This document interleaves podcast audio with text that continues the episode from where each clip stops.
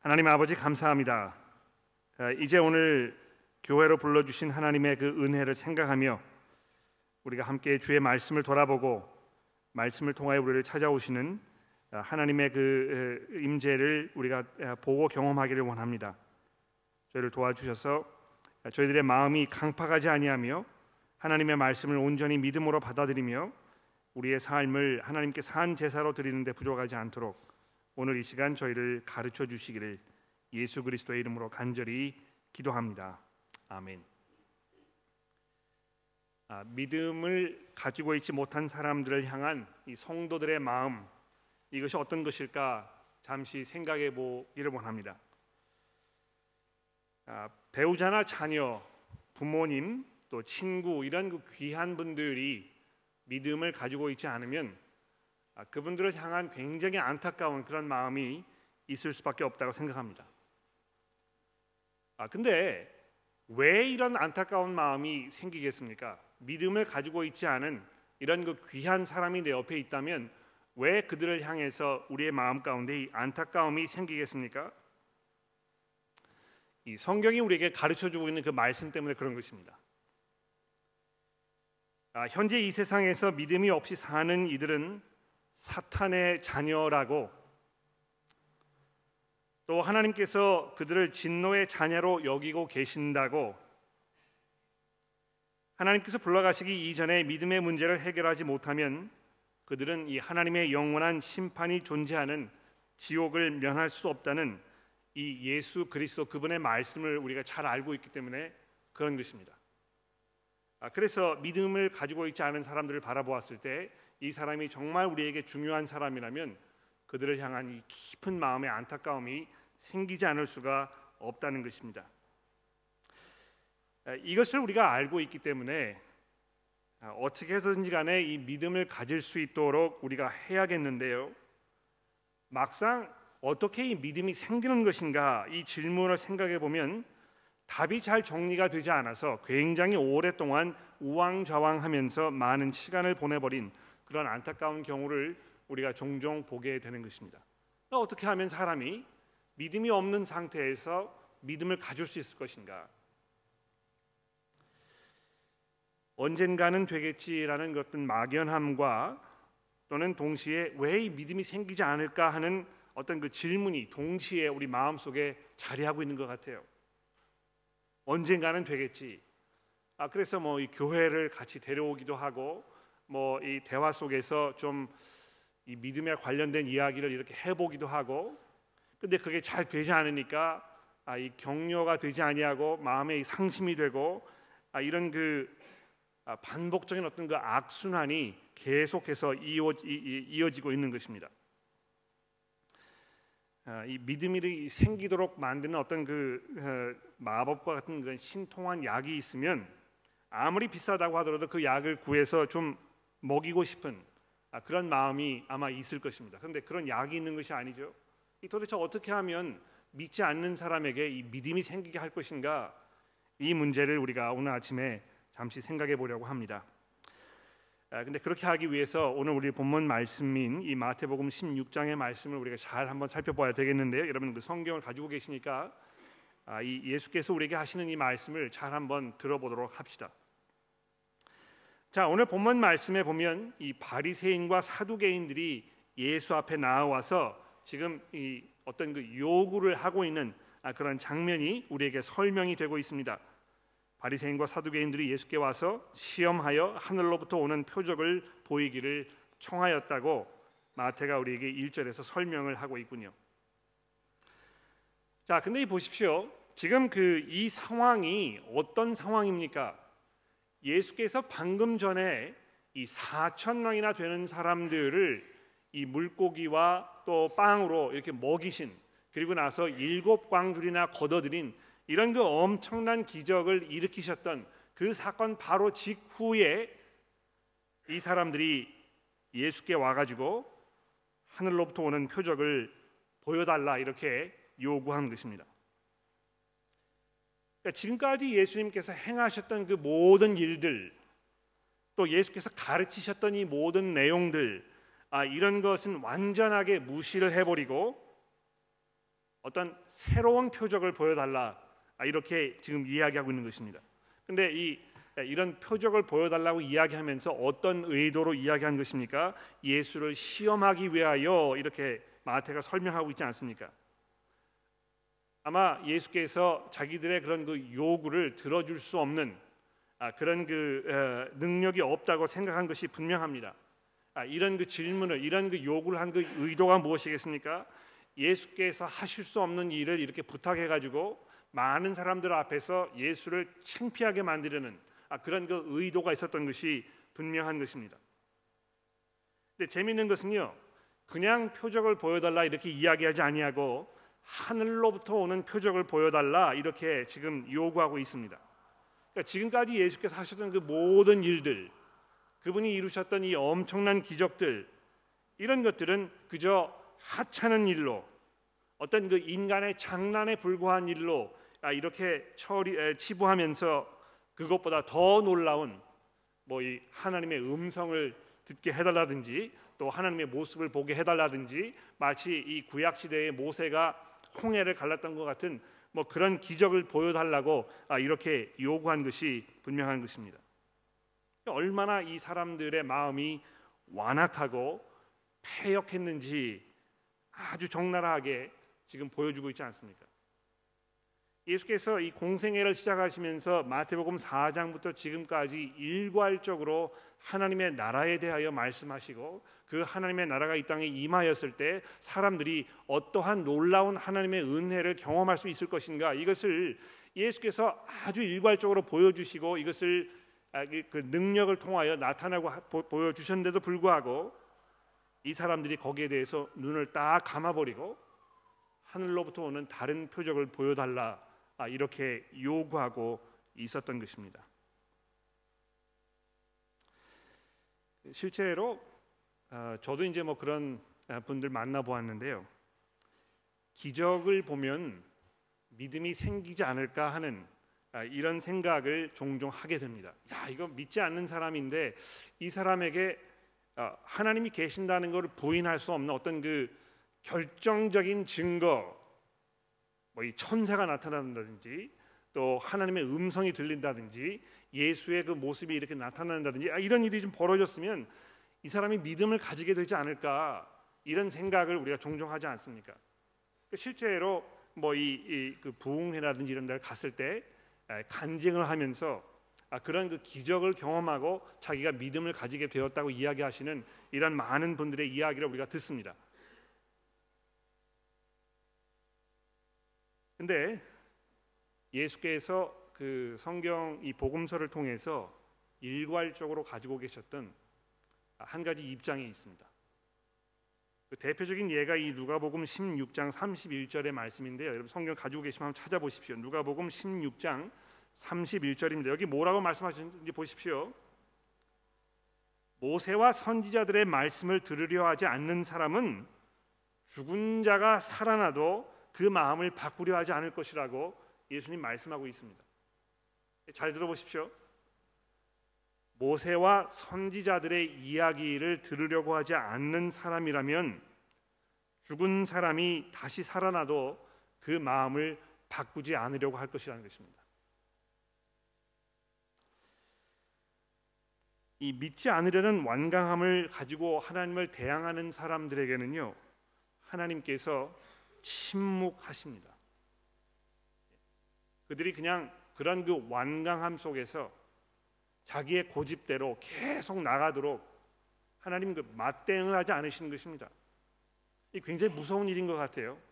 예? 하나님께서 아, 그 사람의 마음을 수그러뜨리시기 위해서 어떤 그 놀라운 일을 딱 보여주셔가지고 꼼짝하지 못하도록 이렇게 얻고 매셨으면 좋겠는데요. 하나님께서 그런 방법으로 사람에게 이 믿음을 요구하지 않으신다는 것입니다.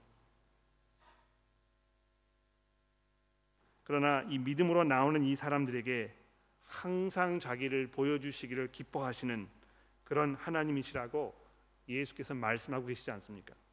그러니까 오늘 우리가 이 보고 있는 이 마태복음 다시 돌아와 보시면 마태복음 13장 12절에 예수님 뭐라고 말씀하셨습니까? 이거 잘 한번 들어보십시오. 무릇 있는 자는 받아 넉넉하게 되되 없는 자는 그 있는 것도 빼앗길 것이다. 그러니까 예수님께서 얼마나 이 매정하게 말씀하시는지 들어보십시오. 예?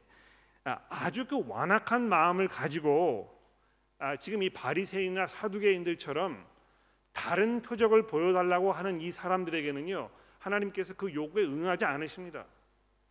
오히려 그들을 그냥 내버려 두시고 그들이 그 가지고 있는 것조차 하나님께서 거두어 가신다고 경고하고 계신 것입니다. 그러나 지난주에 우리가 바라보았던 이 가나안 여인의 그 모습을 생각해 보십시오. 철저하게 겸손함으로 오직 이 하나님의 은혜에 매어 달리고 하나님께 이 자비를 구하는 이 사람들에게 하나님께서 어떻게 하십니까? 우리가 말로 형용할 수 없는 놀라운 은혜와 사랑을 베푸신다는 것입니다. 그러니까 오늘 그 우리가 아침에 읽은 요나서의 그 말씀을 생각해 보십시오. 이 폐역한 아, 이 이방 족속들 자기 마음대로 살면서 하나님을 무시하고 살았던 이 사람들이 요나의 설교를 듣고 하나님께 돌아섰을 때 하나님께서 그들을 용서하시고 그들에게 은혜를 베푸셔서 이, 이 심판을 거두어 가시고 그들을 살려두시는 이런 그 장면이 우리에게 설명이 되고 있지 않습니까?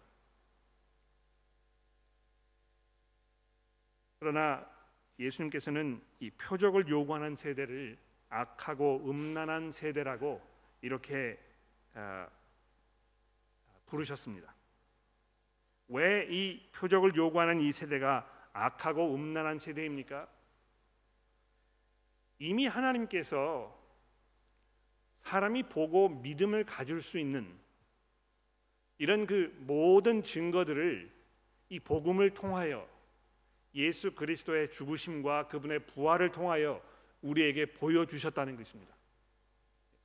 그러니까 사람이 하나님으로부터 기대할 수 있는 가장 놀라운, 가장 분명한, 가장 확실한 이런 그 증거가 지금 우리에게 주어졌는데도 불구하고 사람들이 거기에 대해서 관심을 갖지 아니하며 거기에 대해서 생각해 보지 아니하고 내가 더 뭐 놀라운 어떤 사실들을 내가 볼 수 있으면 그러면 내가 믿음을 가질 수 있지 못하겠 뭐 있을지도 모르겠다. 이렇게 이야기하는 그들의 그 마음이 결국은 하나님을 믿지 않으려는 이 완강함 속에서 나오는 그들의 그 패역한 마음의 표현이라고 예수님 결정하고 부르고 계시는 것입니다.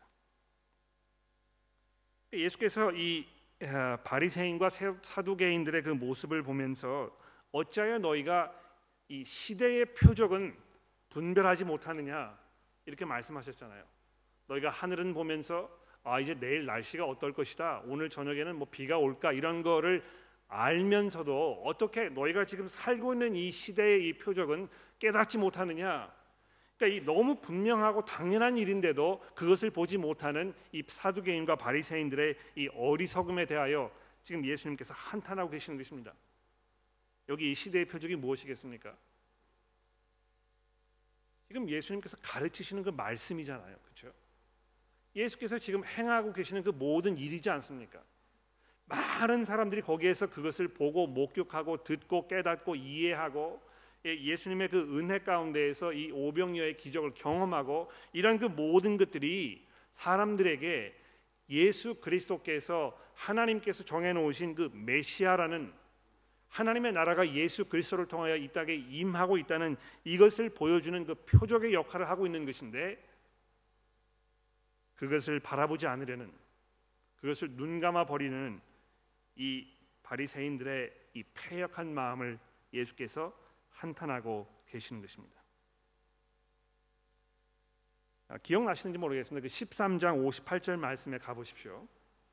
13장 58절 말씀에 보시면 예수께서 그 나사렛 동네에 가셨잖아요. 자기 그 살, 살고 계시는 그 고향이었는데 이 나사렛에 살고 있던 사람들이 예수의 그 하시는 말씀과 또 그분의 그 행하시는 그 기적이나 이런 것을 보고 어, 예수를 믿지 않은 것입니다. 근데 보십시오. 그들이 믿지 않음으로 말미암아 거기서 많은 능력을 행하지 아니하시고 이렇게 되어 있습니다. 그렇죠? 많은 능력을 행하여 믿지 아니하는 사람들을 믿게 하신 것이 아니고요. 사람들이 믿지 않음으로 거기에서 다른 일을 하지 않으신 것입니다. 그러니까 이 예, 우리가 이렇게 생각하면 야 이거 예수님 참 여기서 한번 한바탕 이 그 판을 좀 버리시고 본때를 보이시고 사람들에게 꼼짝할 수 없는 어떤 그 믿음의 그이 어, 어 근거가 되는 이런 일들을 벌이셨으면 나사렛 사람들이 회개하지 않았을까? 근데 예수께서 그들의 그러한 마음을 보시고 아무런 조치도 취하지 아니하시고 거기에서 걸어 나가셨다는 것입니다. 여기 보시면 예수께서 내가 너희들에게 보여줄 것은 요나의 표적밖에 없다 이렇게 말씀하셨습니다. 아, 여러분 그 요나의 표적이 뭘 말하는 것이겠습니까?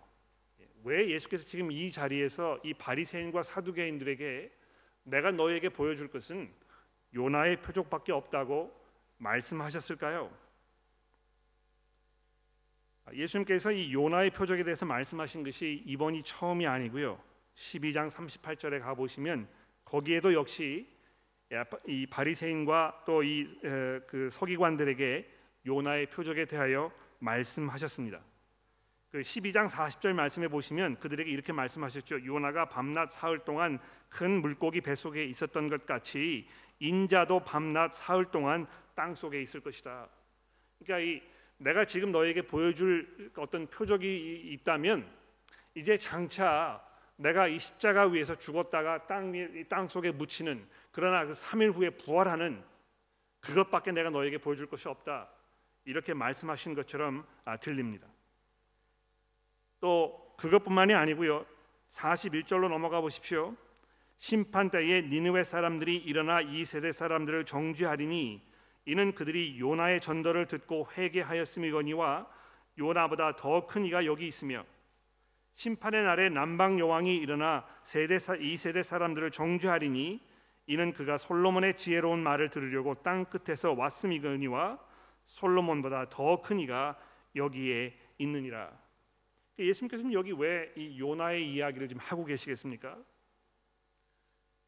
너희가 요나의 그 사건을 들어보면 어떤 일이 벌어졌었는지 아마 기억할 것이다.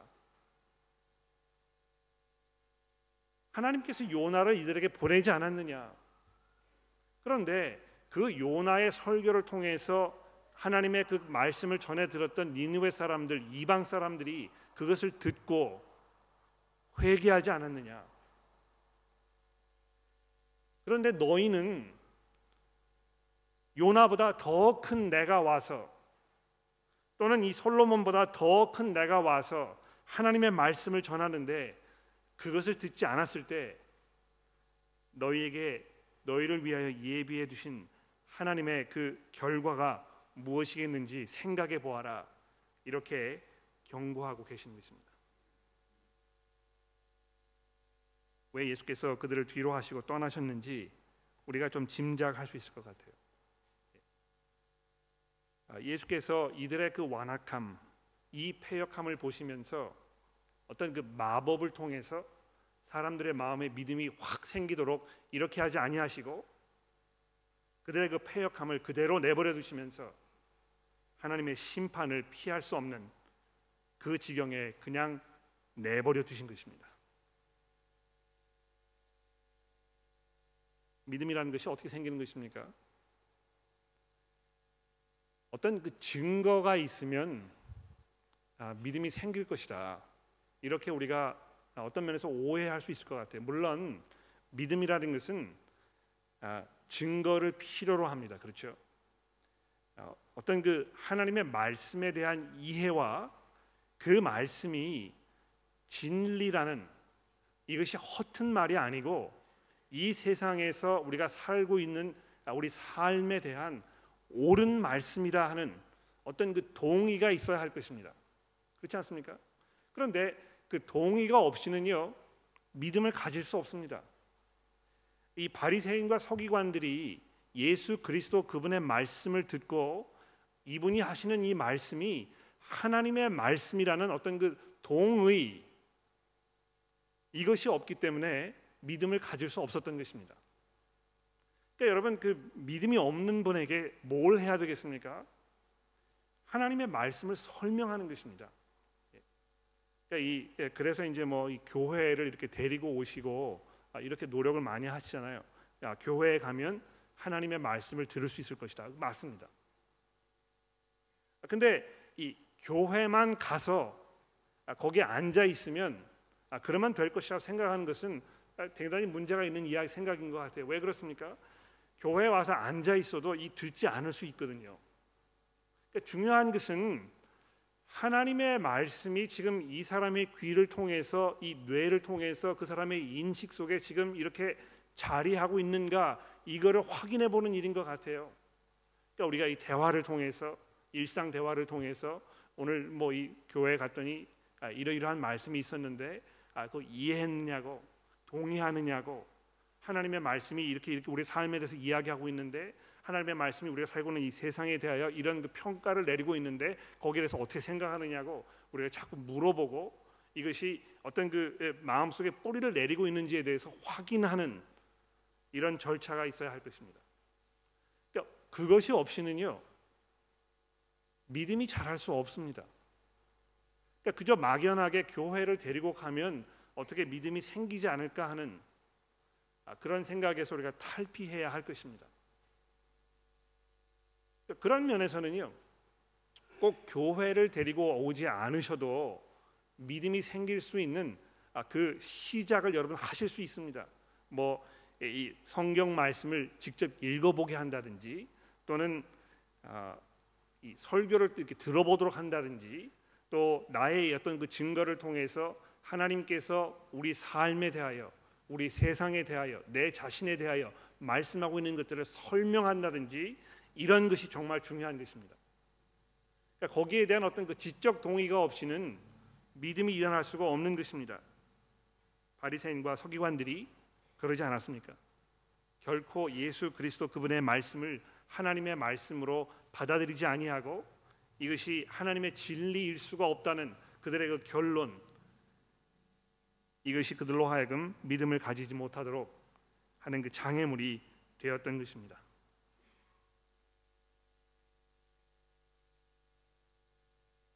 그러나 더 나아가서요. 믿음이라는 것은 어떤 그 지적 동의에서 끝나지 않습니다. 그렇죠? 이것은 분명히 하나님께서 우리에게 베푸셔야 할 그 은혜임에 분명합니다. 그러니까 아무리 머리가 비상하고 모든 것들을 인식하고 이해할 수 있는 능력이 있는 사람도 그래서 뭐 이 성경의 내용을 이해하고 아그 뭐 이 복음을 설명할 수 있는 단계에 있는 사람도 믿음을 가지고 있지 않은 이런 경우를 우리가 종종 만나게 되는 것입니다.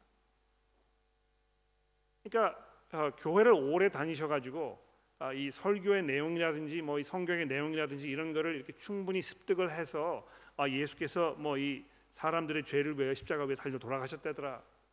또 그분이 3일 후에 부활하셨다더라. 이런 거를 다 알고 있단 말입니다. 그런데도 그 알고 있는 사실 자체가 그 사람으로 하여금 믿음의 자리로 나아가도록 이렇게 이끄지 않는 것을 우리가 종종 보게 되지 않습니까? 왜 그런 것입니까? 이 믿음이 생기는 것은 이 지적 동의 이것을 하나님께서 사용하셔서 그 사람에게 이 영적인 은혜를 베풀어 주실 때 가능한 일이기 때문에 그런 것입니다. 바리, 바리새인과 사두개인들이 그런 면에서 어, 하나님의 은혜 밖에 있었던 이런 사람들임에 분명합니다. 예수님께서 이렇게 제자들에게 경고하고 계시잖아요. 예, 바리새인들과 사두개인들의 이 누룩을 조심하라. 이 본문 말씀에 보시면 예수님께서 이 두 번이나 걸쳐 세 번이나 걸쳐서 지금 아, 이 경고를 하고 계십니다. 5절 말씀해 보십시오. 예수께서 이르시되 삼가 바리새인들과 사두개인들의 누룩을 주의하라. 또 11절에 내려가 보시면 오직 바리새인들과 사두개인들의 누룩을 주의하라. 이렇게 두 번이나 예수님께서 직접 자기의 입으로 이렇게 말씀하시고 나서 12절에 보시면 마태가 이렇게 설명하지 않습니까? 그제서야 제자들이 떡의 누룩이 아니요 바리새인과 사두개인들의 교훈을 삼가라고 하신 말씀인 줄을 깨달았다. 이렇게 정리를 해주고 있습니다. 여러분 이 누룩이라는 것은요 적은 분량이 이 반죽 덩어리에 들어가서 그 반죽 전체에 영향을 미치는 것입니다. 예수님께서 왜 사두개인과 바리새인들을 바라보면서 또 그들의 가르침에 대하여 누룩이라고 이야기하셨겠습니까? 그들이 가지고 있는 그 생각, 그들이 얘기하는 이 신앙, 이것이 무엇인지 우리는 두 주 전에 아, 그 사건을 통해서 알게 되었습니다. 바리새인들은요 마치 어떤 그 외형적인 것, 예, 아, 그 계명을 잘 지키면 그래서 뭐 이 음식을 먹을 때 손을 잘 씻는다든지 또 교회에 갈 때에 뭐 어떤 그 예복을 입는다든지 어떤 그 어떤 자세로 앉아 있어야 한다든지 뭐 이런 것들 이것을 충분히 우리가 지켜 나아가면 그러면 그것이 우리의 마음을 깨끗하게 할 것이라고 이렇게 생각했었다는 것입니다. 그러나 그 마음에는 계속해서 이 패역함과 하나님을 무시하려는 그 마음이 그대로 자리하고 있는 그런 그 위선적인 마음을 보면서 예수님께서 그들의 그 누룩을 조심하여라 이렇게 제자들에게 말씀하셨습니다. 그러니까 그런 마음을 가지고 있으면은요 하나님의 말씀을 들어도 이것이 그 사람의 마음 가운데 들어가거나 열매를 맺지 않는 것입니다. 내가 그저 어떤 그 외형적인 나의 노력과 수고를 통해서 내 스스로를 하나님 앞에 정결할 수, 할 수 있게 아, 할수 있는 그 능력이 내게 있다고 생각한다면 하나님의 말씀이 전해져도 그것을 들으려고 하지 않는 것입니다. 하나님의 말씀이 필요하지 않다고 생각하는 것입니다. 또는 하나님의 말씀이 부분적으로 적어도 사실이 아니라고 생각하는 것입니다. 내 스스로 하나님의 말씀이 없어도 얼마든지 내 스스로 하나님께 나아갈 수 있다고 생각하는 이런 마음이 있기 때문에 그런 것입니다. 그래서 이 성, 설교 말씀을 듣는다든지 성경을 이렇게 읽는다든지 그렇게 해도 이 마음에 있는 어떤 그 마음의 벽 이것이 내려가지 아니하고 무너지지 아니하고 이것이 그대로 그 사람의 마음 가운데 자리하고 있는 것입니다. 오늘 이 시간 여러분 아, 혹시 내가 그런 것이 아닌지 한번 생각해 보십시오.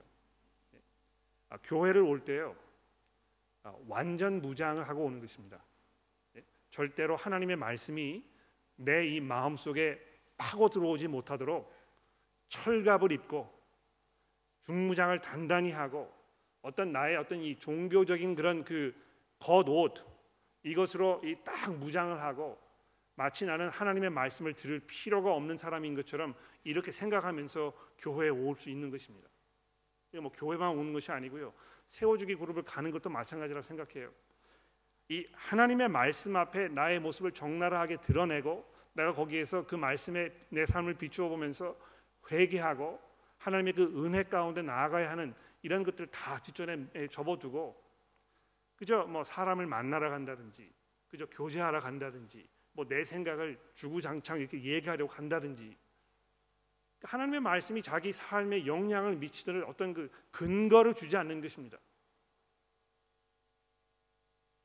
근데 그러한 그 마음의 자세가요 마치 누룩과 같은 것이라고 예수님께서 경고하고 계십니다. 이 얼마나 절묘한 그런 그 예수님의 지적인지 모릅니다. 그런 마음을 가지고 있는 사람이 한 사람만 교회에 있으면 주변에 있는 다른 사람들이 그런 생각을 갖기 시작하는 것이 그렇게 어렵지 않습니다. 순식간에 이 교회 모든 사람들이요 그런 생각을 가지게 되는 될 수 있습니다.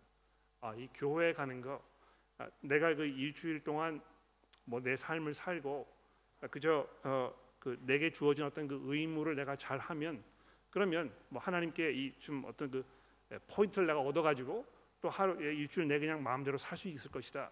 이렇게 생각하는 것입니다. 그러니까 교회에 오는 이이 이 그 행위가 하나님 앞에 나아가서 내 생각과 나의 삶과 이런 것을 다 내려놓고 하나님의 말씀에 비추어 보면서 내 삶을 돌아보고 회개하는 그런 시간이 아니고 그저 나의 어떤 그, 그 신앙심 이것을 과시하고 또 사람들에게 이 인정을 받으려고 하는 그런 행위에서 끝나버리는 이것이 누룩과 같은 작용을 교회 안에서 한다는 것입니다. 그들의 그 가르침을 너희가 주의하라 이렇게 말씀하지 않았습니까? 근데 보십시오. 이 제자들이 예수님의 그런 말씀을 아직 충분히 이해하지 못하여 아, 예수님께서 지금 이 떡이 없는 것을 말씀하시는 것인가 보다 이렇게 제자들이 지금 이야기하고 있는데요. 예수님께서 이들의 그러한 그 모습을 모습을 보시면서 뭐라고 얘기하셨습니까? 너희가 아직도 깨닫지 못하느냐? 구절이죠. 왜 내가 그, 그 어떤 기적을 일으켰는지 너희가 아직도 알지 못하겠느냐? 이렇게 물어보신 것입니다. 이 제자들은요 사두 개파 사람들이나 바리새인과는 좀 다른 부류의 사람이었어요. 그렇지 않습니까? 왜 그렇습니까?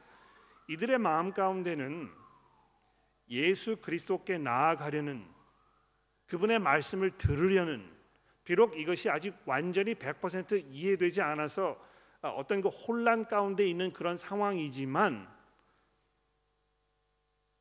그러나 그들의 마음 가운데 예수의 말씀을 들으려는 어떤 그 제자로서의 삶을 살려는 그런 그 모습이 분명히 있었던 것입니다. 그런데 그들의 그러한 모습을 보시면서 예수님 뭐라고 말씀하십니까? 됐어. 너희가 나를 이렇게 따라오고 너희가 이렇게 믿음을 보여주니 그 정도면 충분한 것 같아.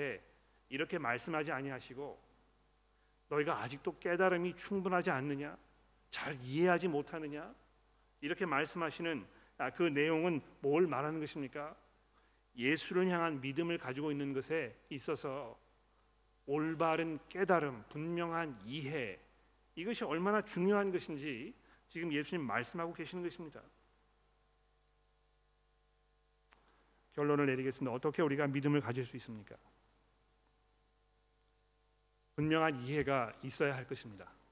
하나님께서는요, 이 하나님의 말씀에 대한 이해를 바탕으로 하여 거기로부터 믿음이 솟아나도록 이렇게 정해 놓으셨습니다. 그러니까 하나님의 말씀을 읽지 아니한다든지 그것을 듣지 않는다든지 거기에 대한 이해가 없다든지 관심이 없다든지 이렇게 하면 거기에서 믿음이 생길 수 없을 것입니다. 그러므로 우리가 뭘 해야 되겠습니까? 가능한 한 하나님의 말씀을 접하고 가능한 한 그 말씀을 생각해 보고 이것이 사실인지 아닌지 내 삶 속에서 어떻게 이것이 접목될 것인지에 대한 어떤 그 깊은 고민과 아, 기도로 나아가는 그런 겸손한 모습이 있어야 할 것입니다. 아직 믿음을 가지고 있지 않은 그 사람이 있다고 하더라도 그 사람에게 가장 필요한 것은 무엇입니까? 이 사람이 하나님의 말씀을 듣는 것입니다. 그러니까 여러분이 그 뭐 이 성경을 설명해 드린다든지 또 설교를 들을 수 있는 기회를 마련해 준다든지 뭐 책을 준다든지 이 사람이 얼마나 이해하고 있는지 대화를 통하여 확인해 본다든지 또 여러분의 그 신앙 고백을 통해서 예수 그리스도께서 어떻게 나의 주인이 되셨는지에 대한 분명한 설명과 이것이 있어야 한다는 것입니다. 그런데 아, 그러한 그 이해가 있다는 그것은 믿음의 어떤 그 시작이 될 수 있는 발판이 마련되어 있는 것이지만 그것으로 충분하지 않다는 것입니다. 그렇죠? 제자들이 그러지 않았습니까? 아, 더 많은 이해가 있기 위하여 예수께서 이들을 격려하시고 또 어, 다그치시기도 하시고 이렇게 하셨는데 그들에게 필요한 것이 무엇이었겠습니까? 하나님께서 그들에게 주시는 그 성령의 선물 그렇죠. 성령께서 이들에게 임하셨을 때에 아, 지금까지 예수님께서 로부터 배웠던 그 모든 내용들이 이제 다 맞아 떨어지는 아 이것이 바로 이런 것이었구나 하는 그 깨달음에 도달할 수 있었다는 것입니다. 아, 그래서 제자들이 예수님 부활하시는 그 후그 전까지 계속 뭐 우왕좌왕하다가 부활하셔서 하늘로 승천하시기 이전에 예, 승천하신 후에 성령을 보내주셨을 때 비로소 이들의 모든 그 이해가 온전하게 이루어지는 이것을 우리가 바라보게 되는 것입니다. 그러므로 하나님의 말씀을 전하는 그 일과 동시에 우리가 뭘 해야 되겠습니까? 하나님 앞에 기도하는 것입니다. 그렇죠?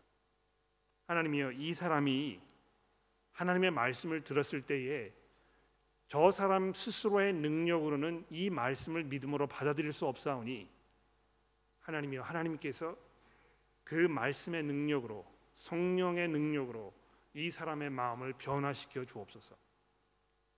그러니까 성령께서요 하나님의 말씀과 동떨어진 방법으로 사람의 마음을 변화시키지 않으십니다.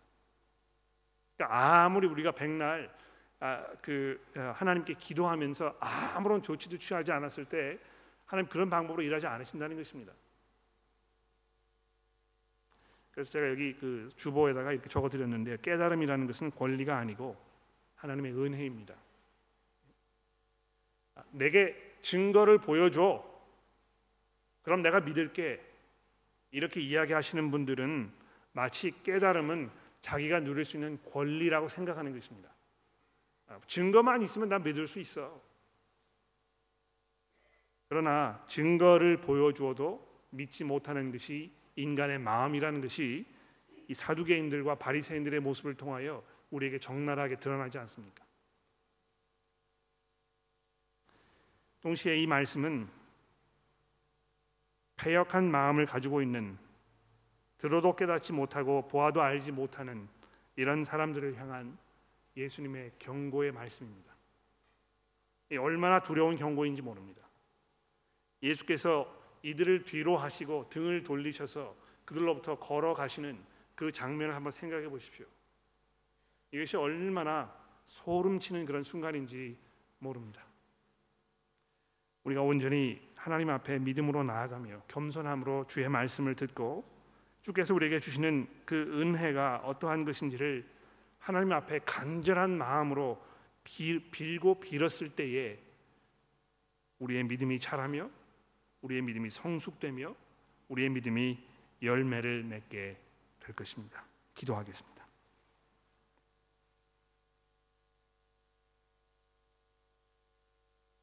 하나님 아버지 저희가 하나님의 말씀 앞에 겸손함으로 믿음으로 나아갑니다. 하나님이여 저희들은 어리석으며 마음이 굳으며 하나님의 말씀에 순종하지 않으려는 그런 습성을 가지고 있는 사람들임을 고백합니다. 그러나 동시에 이 예수 그리스도의 십자가 사건을 통하여 우리들에게 새로운 마음을 주신 것을 우리가 또한 기억합니다. 우리의 마음 가운데 정말 하나님의 말씀을 사모하며 그 말씀의 인도를 받기 원하며 그 말씀 가운데 우리의 믿음이 자라가는 아, 그런 그 성숙되어 가는 모습을 향한 우리의 간절한 열망이 있음을 하나님 앞에 고백합니다. 하나님이여 저희들이 하나님의 말씀을 등지려고 할 때에 저희들을 채찍질하여 주시고 또 저희들의 어리석음을 깨우쳐 주시며 또 우리가 하나님의 말씀을 향한 믿음 가운데 있을 때에 그 말씀을 통하여 저희들을 먹이시고 입히셔서 우리들의 삶이 풍성하며 하나님을 향한 더 깊은 믿음 가운데로 나아가도록 우리를 인도하여 주옵소서. 하나님 이 자리에 혹시 또는 이 자리에 계시지 않지만 우리의 삶 속에 하나님께서 허락해 주신 여러분들 가운데 아직 믿음을 갖지 못한 분들이 계시다면 하나님여 그들을 불쌍히 여겨 주시고 그들이 하나님의 말씀의 자리로 나올 수 있도록 주께서 은혜를 베풀어 주시고 그들에게 이 말씀을 들었을 때에 아, 깨달으며 또 그 말씀을 통하여 찾아오시는 예수 그리스도의 모습을 보았을 때 그분을 알아볼 수 있는 그런 놀라운 변화를 하나님이여 일으켜 주옵소서. 저희들의 힘으로 이것을 감당할 수 없사오니 하나님이여 저희들의 아, 부족한 입술을 사용하셔서 그리스도의 복음이 그들에게 증거되게 하시고 하나님의 성령께서 그것을 사용하여 그들의 이 완악한 마음을 부수시고 그들을 믿음으로 인도하여 주옵소서. 예수 그리스도의 이름으로 간절히 기도합니다.